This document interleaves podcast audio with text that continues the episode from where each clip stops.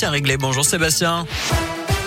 Salut Nico, salut à tous et à la une de l'actu, la fin du masque dans certaines écoles primaires, celles situées dans les départements où le taux d'incidence est inférieur à 50 cas pour 100 000 habitants. Une mesure qui entrera en vigueur à partir du 4 octobre. Chez nous, cela voudrait dire qu'à l'heure actuelle, eh bien, le masque ne serait plus obligatoire dans le Puy-de-Dôme où le taux est à 47. Il atteint seulement 22 cas pour 100 000 habitants dans l'Allier même 18 dans le Cantal. Dans la région, l'allègement de la mesure concerne aussi la Saône-et-Loire et la Haute-Loire. Un conseil de défense sanitaire se tenait ce matin. On a également appris que le passe sanitaire serait maintenu pour l'instant dans tous les départements français. Les policiers cassent la vitre de sa voiture pour récupérer son bébé. Grosse frayeur pour une mère de famille avant-hier à Vals près le Puy.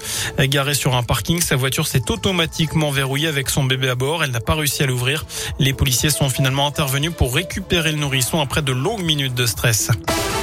C'est ce qui s'appelle une livraison insolite. Elle a été effectuée hier devant la brigade de Sérilly dans l'Allier. Une dizaine de pieds de cannabis ont été déposés contre le grillage. Certains des pieds atteignaient déjà un bon mètre de hauteur. On ignore pour l'instant d'où ils viennent et qui les a déposés là. Une enquête a été ouverte. Les militaires ont lancé un appel aux mystérieux livreurs sur les réseaux sociaux pour en savoir plus sur le lieu où les plantes étaient retrouvées. Il est notamment connu pour son rôle dans Taxi 5 et Pattaya. L'acteur Saïd Bogota a été condamné à 16 ans de prison par la cour d'assises des mineurs de l'Essonne pour avoir enlevé, séquestré et tenté de tuer un adolescent de 17 ans sur fond de jalousie amoureuse.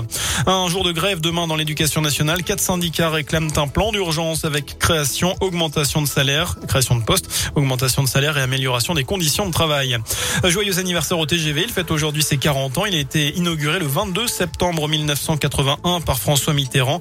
Depuis, il a transporté plus de 3 milliards de passagers. Sur radioscoop.com, on vous demande si le prix des billets du TGV sont trop élevés. Et autant vous dire que vous êtes une très grande majorité à dire que oui, plus de 90%. Vous avez jusqu'à 19h pour répondre sur notre site internet.